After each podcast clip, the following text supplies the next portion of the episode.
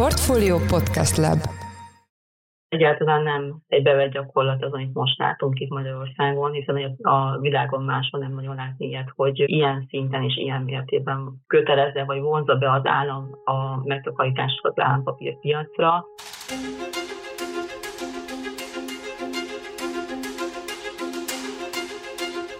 Alaposan átalakította a kormány a magyar megtakarítási befektetési piacot azokkal a befektetéseket érintő adóemelésekkel, valamint a piaci környezetet sújtó szigorításokkal, amelynek részletei május utolsó napján este 11 órakor jelentek meg a magyar közlönyben.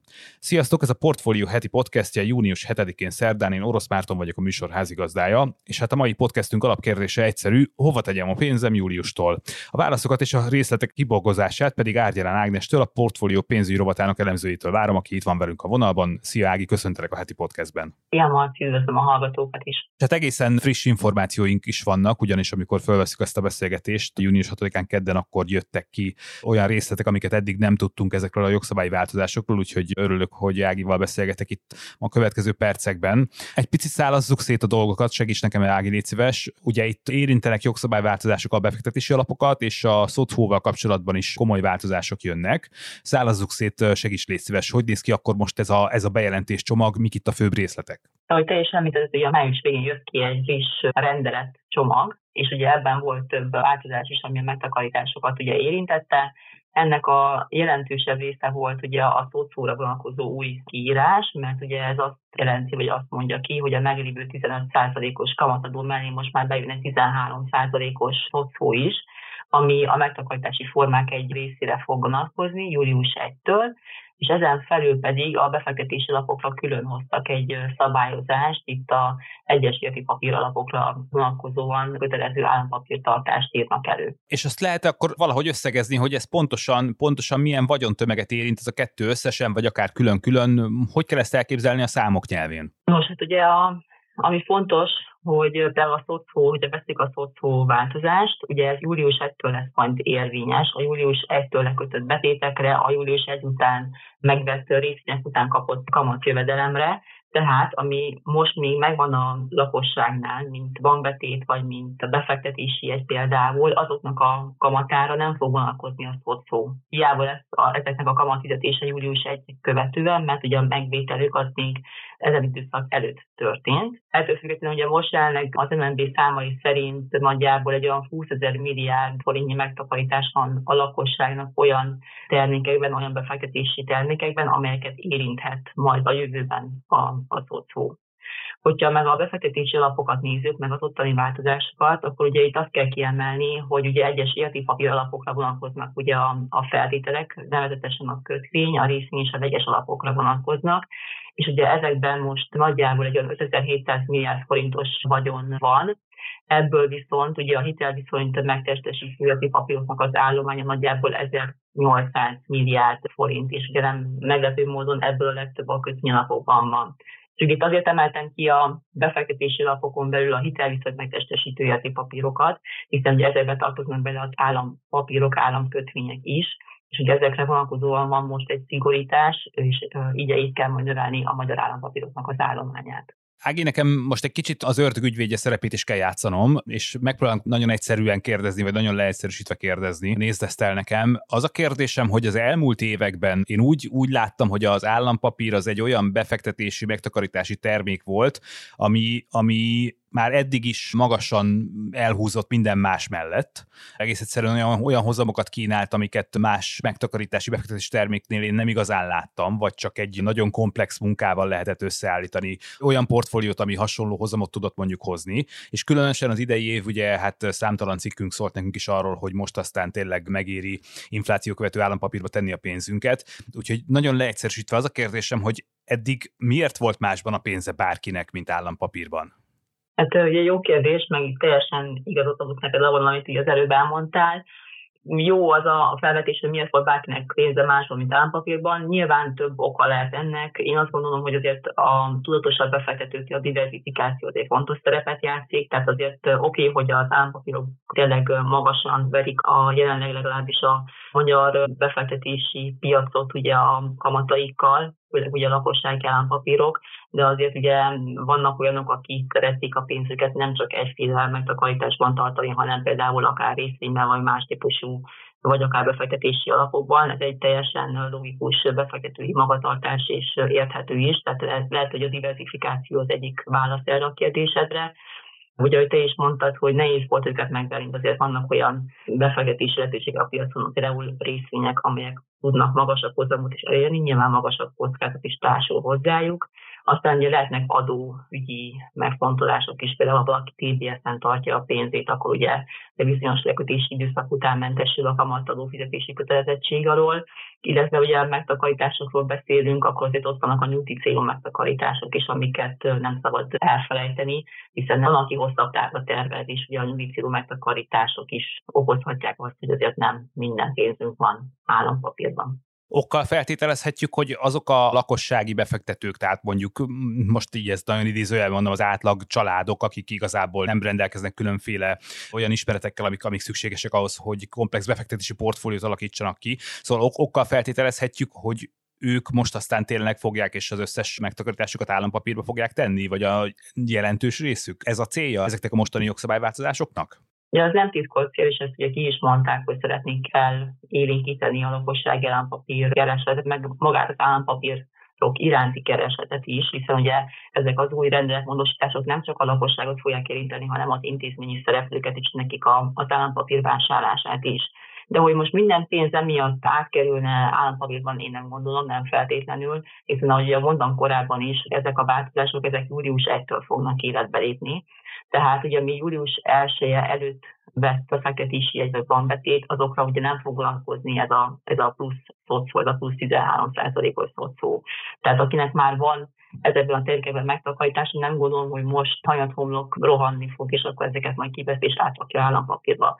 Az más kérdés, hogy az új, meg a friss megtakarításoknak a százaléka, vagy nagyobb arányban vélhetően tényleg állampapírba fog menni, hiszen ezek után tényleg át kell gondolni azt, hogy megírja nem állampapírban tartani a pénzünket, illetve van-e olyan befektetés, ami ezt a 15%-os kamatadó plusz 13%-os szocót ki tudja nekünk termelni, mert a jelenlegi kamatkörnyezetben például kevés ilyen befektetési termék lesz. Oké, de miért van szüksége most az államnak, hogy, hogy állampapírban tartsuk a pénzünket? Egy kicsit bogozzuk ezt ki, hogy, hogy lehet ezt lefordítani? Miért jó az az államnak, hogyha, hogyha a lakosság vagy, vagy az intézmények pénzének egy jelentős része nála van állampapírban? Hol, hol jön itt ki a matek?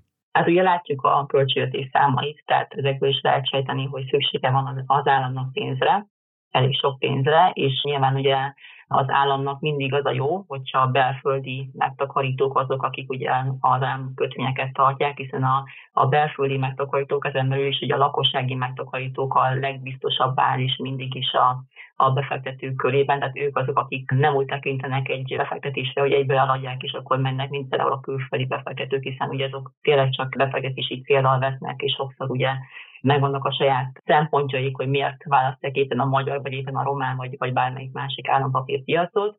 Ugye ezzel szemben egy lakossági befektető a sokkal biztosabb is jelent, és nem hiába akar az állam rájuk támaszkodni jobban az államadóság finanszírozásában hogy működik a, az állampapír a gyakorlatban? Nyilván sokféle állampapírról beszélünk, de hogyha nagy vonalakban kellene meghatározni, mint befektetési terméket, akkor mik azok az általános jellemzők, amik elmondhatók róla?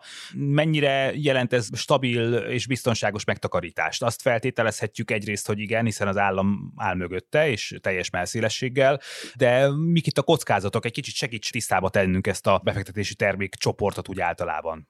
Ugye, hogyha állampapírokról beszélünk, és hogyha lakossági befektetők szempontjából nézzük, ugye van többféle állampapír, többféle futamidővel, nyilván mindenkinek át kell gondolni azt, hogy milyen időtávon szeretne befektetni, milyen kamat meg hozamelvárásai vannak, számos terméket talál egyébként a, a lakosság állampapírok között is, illetve a magyar állampapírpiacon is, hiszen ugye azt ne felejtsük el, hogy attól, hogy vannak lakossági állampapírok, attól a lakosság még ugye megveheti az elsősorban intézményi szereplőknek szánt államkötvényeket is. Ugye itt is találunk 3-6-12 hónapos diszkonkincstárjegyeket, találunk 3-5-10 éves államkötvényeket, tehát a lehetőséget tárházban mondhatni végtelen és ugye itt is érdemes tovább még azt is kiemelni, hogy nem csak a lakossági állampapírokra vonatkozik ez esetben ugye a kamatadómentesség, hogyha a lakosság veszi, hanem ugye a magyar állampapírokra itt összességében vonatkozik hogyha 19 júniusa után ezt kibocsátva, ez egy fontos kitétel.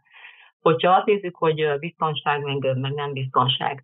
Ugye az állampapír az mindig egy alacsonyabb kockázatú befektetés volt, ilyen szempontból pedig ugye az egyik legbiztonságosabb, hanem a legbiztonságosabb befektetési forma ugye a piacon, hiszen, ahogy te is mondtad, az állam ugye garanciát vállal a visszafizetésre, egyetlen ilyen hátulütő lehet nyilván, hogyha államcsőd van, tehát azért Magyarország esetében ilyesmiről nincsen szó, de hát ugye ezt, ezt lehet mondani egyedüli negatívumként az állampapírok kapcsán, illetve amivel még számolni kell, és azért ez egy elhanyagolható szempont, hogy ugye ha valaki idő előtt szeretné visszaadni az állampapírt, akkor valamilyen büntető visszaváltási árfolyammal kell kalkulálnia. Ugye a lakossági állampapírok döntő többségénél ez most ugye 99 százalék, ez azt jelenti, hogy az állam tőlünk idő előtt 99 százalékon veszi vissza az állampapírt, tehát 1 százalékot bukunk, de ez se egy nagyon nagy probléma, főleg mondjuk egy prémium állampapír esetében, hiszen olyan magas kamattal megy a papír, hogy hamar kitermeli ezt a, ezt a visszaváltási költséget, illetve hogy a MÁ van még mindig az, hogy azért bizonyos időpontokban, kamatfizetés követő munkanapokban még 100%-on lehet visszaváltani a papírt. Tehát mondhatjuk, hogy az állampapír elsősorban azoknak való, akik egy kicsit tudnak türelmesek lenni, és egy kicsit tudják parkoltatni a pénzüket ezekben a termékekben? Igen, elsősorban azt mondom, hogy, hogy igen, de a visszaváltási árfolyamok egyébként nagyon vonzóak. Tehát, hogyha valaki leköt egy 5-7 éves állampapír, de időközben rájön, hogy valamire nagyon kell neki a pénz, mm, nincs olyan nagy visszaváltási bukó, ami miatt nem vehetnék ki idő előtt, legalábbis jelenleg. Egy kicsit még menjünk bele a részletekbe, még mélyebben, hogyha valaki most gondolkodik azon, hogy akkor ő bizony júliustól állampapírra fogja tenni a pénzét, akkor, akkor menjünk már végig azon, hogy milyen főbb típusok vannak, és kinek mi ajánlható, hogy lehetne ezeket kategorizálni egy picit. Ugye, ahogy mondtam, van két fő állampapír típus, ugye vannak a lakosság állampapírok, meg vannak a magyar államkötvények mindegyiket veheti a lakosság, de ezért a kettő érdemben elkülönül egymástól. Ugye a lakosság állampapírok között is vannak azok, amelyek ugye fix kamatozásúak, és vannak azok, amelyek ugye változó kamatozásúak. Ez is egy fontos ilyen elválasztó szempont, vagy szempont, amit mérlegelni lehet. Hogyha a fix kamatozású papírokban gondolkozik valaki, tehát nem szereti magát kitenni annak, hogy változik az infláció, vagy, vagy a, a kamat bázist adó feltételek módosulnak, akkor ugye a fix kamatozású papírok között ugye ott van például az egyéves magyar állampapír, ami ugye a legrövidebb ilyen lakossági állampapír, de ugyanúgy ott van, ott van az egy és két éves futamidejű kincstári jegy, ezekben is lehet gondolkozni Ezeknek egyébként az éves aktuális kamat olyan 9, illetve 9,5 százalék között mozog jelenleg. Aztán ugye ott van még ugye a magyar állampapír plusz, ami ugye tudjuk, hogy lépcsős kamatozású, az is fix kamatozás, és 5 éves futamidejű. Hogyha valaki szeretné a változó kamatozású állampapírokat előnyben részesíteni, például az infláció követő állampapírokat, azok között ugye az egyik legnépszerűbb jelenleg ugye a prémium magyar állampapír, aminek ugye van négy és 7 éves futamidejű papírja, és ugye ez a inflációra ad egy bizonyos kamat prémiumot, ez fog egyébként már, ugye már most csökkent ez a, ez a prémium, hiszen most már csak 1% a hosszabb időtávra vonatkozóan, és 0,25 százalék ugye a rövidebb időtávra vonatkozóan, de még így is egyébként nagyon vonzó a, a kamatozásra figyelme véve a, a magas inflációt. És szintén infláció követő állampapír a baba kötvény, ez egy kicsit speciális állampapír, mert ugye csak a gyermekek számára lehet megnyitni, ameddig nem töltik be a 18. életévüket, de egyébként kamatozás szempontból talán ez a legvonzóbb lakossági állampapír konstrukció, hiszen az inflációra ad még egy 3%-os kamat prémiumot. És ha már változó kamatozású állampapírok, akkor ugye ott van a bónusz magyar állampapír is, amely ugye nem az inflációt követi, hanem mindig a diszkont kincstárgyek aukciós átlaghozamához igazítja a, a kamatozást. Ez egy három éves futamidejű papír, tehát ez is egy, egy jó befektetési lehetőség lehet. Illetve ugye, ha eurós megtakarításban gondolkozik valaki, ugye akkor most már csak az euró magyar állampapírt tudja választani, ami szintén három éves futamidejű, és itt az Euriborhoz kapcsolódik a kamatozás. Ha pedig ugye nem lakossági állampapírokban gondolkodik valaki, hanem szeretne inkább intézményi papírokat vásárolni, akkor ott vannak a diszkont kincstárjegyek, azok a legrövidebb futamidejű papírok, ebből van három 6 és 12 hónapos DKI konstrukció is, illetve itt is megtalálhatóak az államkötvények esetében 3-5-10 éves állampapírok. Ezeket az intézményi papírokat is ugyanúgy az államkincstárnál meg tudjuk vásárolni, meg egyébként mondjuk alapkezelőkön, privátbankokon keresztül is, ezt jól mondom? Így van, így van. Egyébként mik itt az összeghatárok, tehát mennyi pénzt tehetnék be potenciálisan állampapírba? Egyes termékenként van meghatározva, vagy összességében vannak itt limitek? Ugye érdemes mindig megnézni a kibocsátási tájékoztató értékes állampapíroknak, mert lehet az, hogy külön-külön is vannak ugye limitek. A lakossági állampapíroknál vannak ilyen befektetési limitek, például a, nyilván itt az volt a szempont, hogy egy-egy ilyen privátbanki ügyfél nem vásárolhasson túl sok állampapírt ugyanabból a sorozatból, ezért a államadóságkezelő központ kiadott ilyen limit küszöböket, hogy bizonyos összeghatár felett már nem vehetnek ugyanabból a sorozatból, ugyanannál a kibocsátónál, és nem kibocsátónál is, hanem inkább forgalmazó az a jobb kifejezés, de ugyanaz a forgalmazótól 100 millió forint felett már nem vehetnek ugyanabból a sorozatból állampapírt. Egyébként ez mennyire jellemző mondjuk a régiós országokban, mondjuk Nyugat-Európában? Egyrészt az, hogy az állam mennyire ajánlja a lakosságnak az állampapírokat, és ennyire tolja mondjuk a lakossági megtakarításokat az állampapír felé. Másrészt az mennyire jellemző, hogy ilyen sokféle állampapír vagy, vagy állampapír jellegű megtakarítási termékből választhat a lakosság. Hát ugye azt kell mondani, hogy a statisztikák szerint nem csak úgy régió szinten, hanem világszinten is az egyik legnagyobb előrelépést ebben Magyarország tette meg. Tehát ilyen lakosság állampapírpiacsal nem sok ország rendelkezik, mint mi.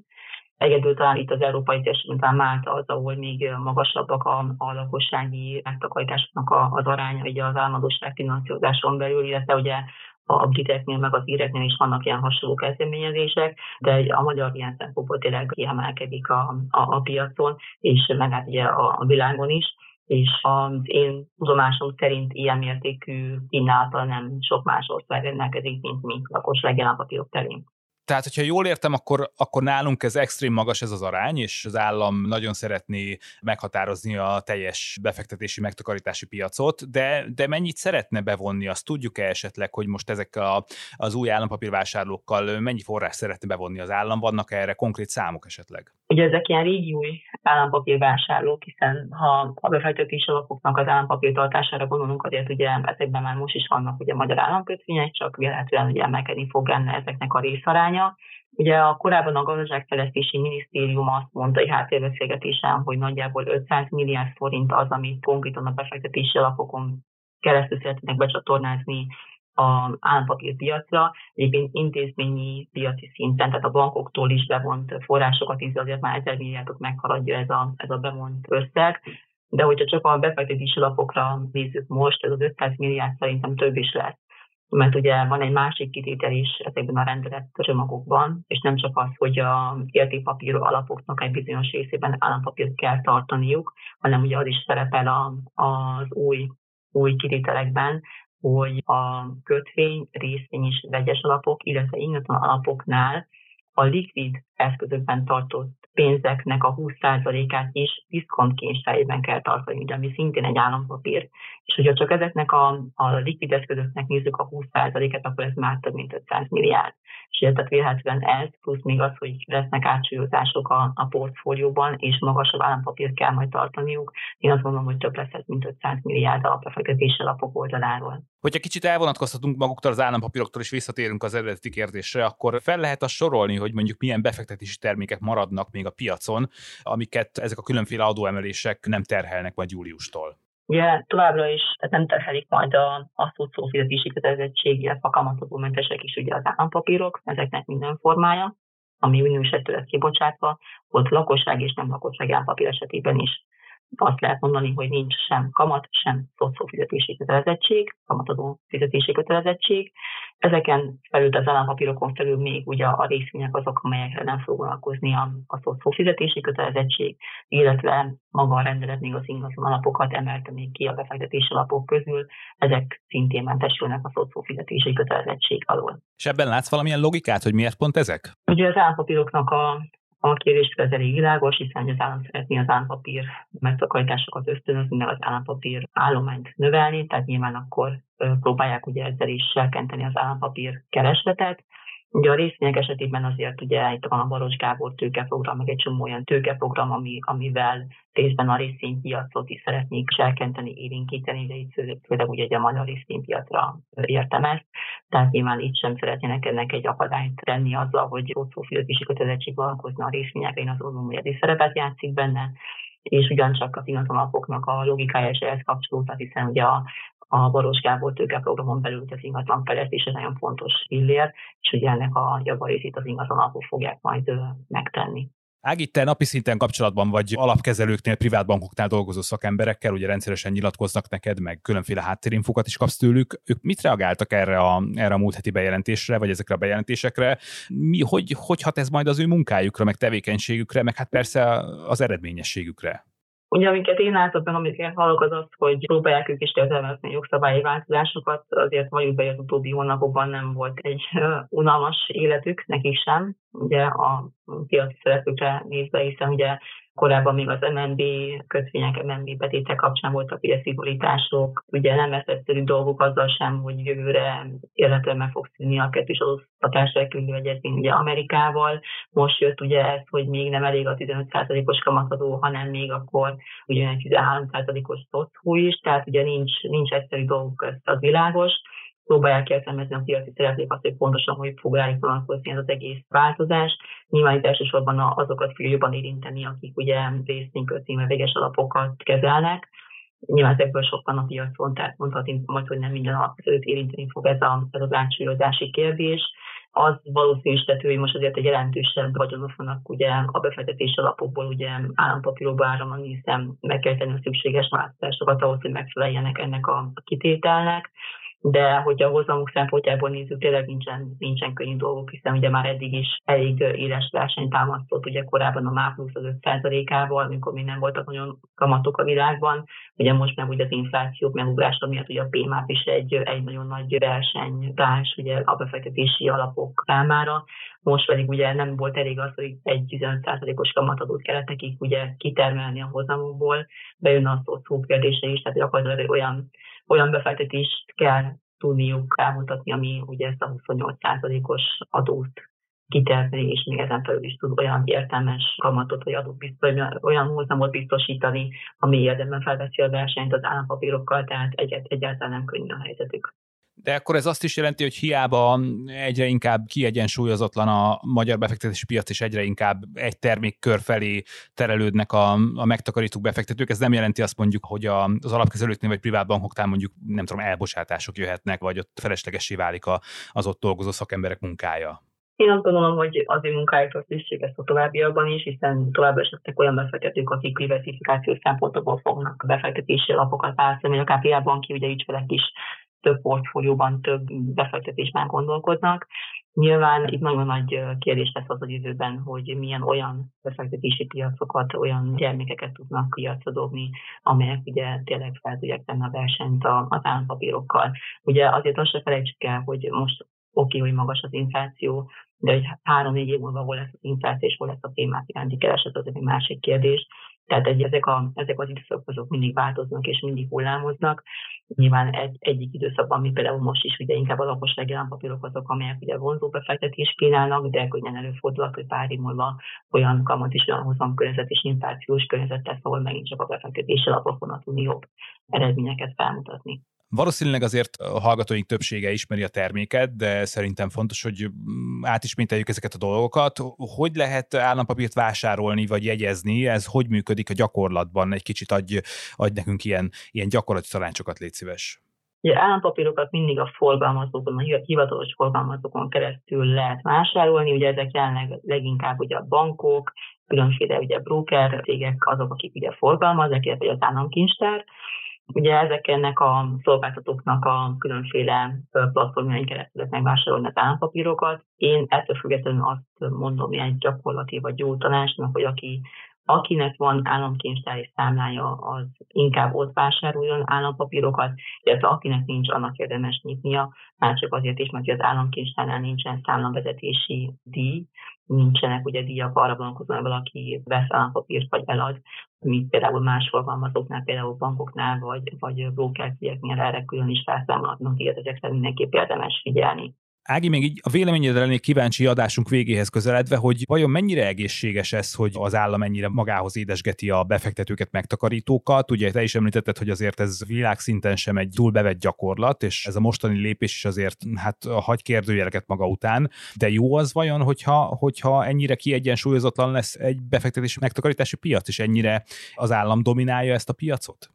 Szóval ugye te is mondod, egyáltalán nem egy bevett gyakorlat az, amit most látunk itt Magyarországon, hiszen a világon máshol nem nagyon látni ilyet, hogy ilyen szinten és ilyen mértékben kötelezze vagy vonzza be az állam a megtakarításokat az állampapírpiacra. Én azt gondolom, hogy nem feltétlenül egészséges az a szerkezet, ami most kezd kialakulni a magyar piacon, több szempontból sem én azt gondolom, hogy a, hogy a lakossági befektetők oldalról sem annyira jó, hogy gyakorlatilag egy termék körül legyen ilyen nagy koncentráció, hiszen a pénzügyi tudatosságot sem viszi előre, már pedig azért tudjuk, hogy Magyarországon a, a pénzügyi tudás, tudatosság azért elég, elég ingatag lábakon áll, és lenne még hova fejleszteni. És az, hogy ilyen sok befektetési termék elérhető a piacon, az mind azt segíteni és azt, azt fejleszteni, hogy, hogy az emberek azért ugye gondolkozzanak túl egy kicsit azon, hogy vannak a magyar állampapírok, vagy milyen más befektetési lehetőségek vannak, és jobban megértsük azt, hogy a viszonyul egymáshoz a hozzáadás a hozam, és nyilván azt, hogy odalakunk eléjük egy állampapír dömpinget, úgymond, piacot, hogy akkor ebből lehet választani, az én azt gondolom, hogy nem, ilyen szempontból nem egy, egy egészséges, meg előremutató dolog, befektetési szempontból semmiképp sem.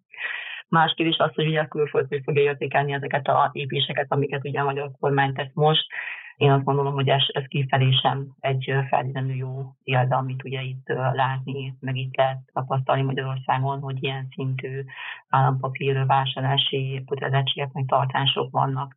Tehát az is kérdés, hogy a külföld hogy fog erre majd reagálni, meglátjuk, illetve ez mindez, hogy a forintra milyen hatásokat fog generálni, megokozni, aztán megint csak a jövő kérdése és hát a számokat pedig majd meglátjuk, és hát természetesen folyamatosan foglalkozunk a témával a portfólión és podcastjeinkben is. Én köszönöm szépen Árgyalán Ágnesnek, a portfólió pénzügyi robotának elemzőjének, hogy itt volt velünk a heti podcastben. Ági, köszönjük a segítséget és az infókat. Én is köszönöm, sziasztok! Ez volt a Portfolio heti podcastje június 7-én szerdán. Ha tetszett az adás, akkor iratkozz fel csatornánkra minden olyan platformon, ahol podcastet hallgatsz. Új adással legközelebb egy hét múlva jelentkezünk. Köszönjük a figyelmet, sziasztok, viszontlátásra!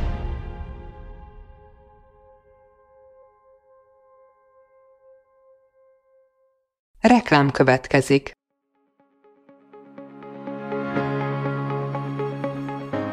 Raúl Müller Lajos vagyok, az Agrárszektor főszerkesztője. Májusban két tematikus konferenciát is rendezünk Kecskeméten az agrofood szektor szereplőinek. A május 22-én tartandó Portfolio Agrofood 2024 konferencia az élelmiszeripari vállalkozások, beszállítóik, a szolgáltató cégek és a kereskedők számára nyújt egyedi betekintést az aktuális trendekbe. A május 23-án megrendezendő Agrofuture konferencia pedig egyedülálló módon tematikus formában foglalja össze a hazai agrárgazdaság fenntarthatósági követelményeit és innovációs lehetőségeit.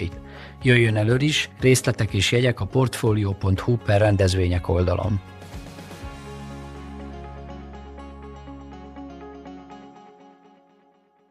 Reklámot hallottak.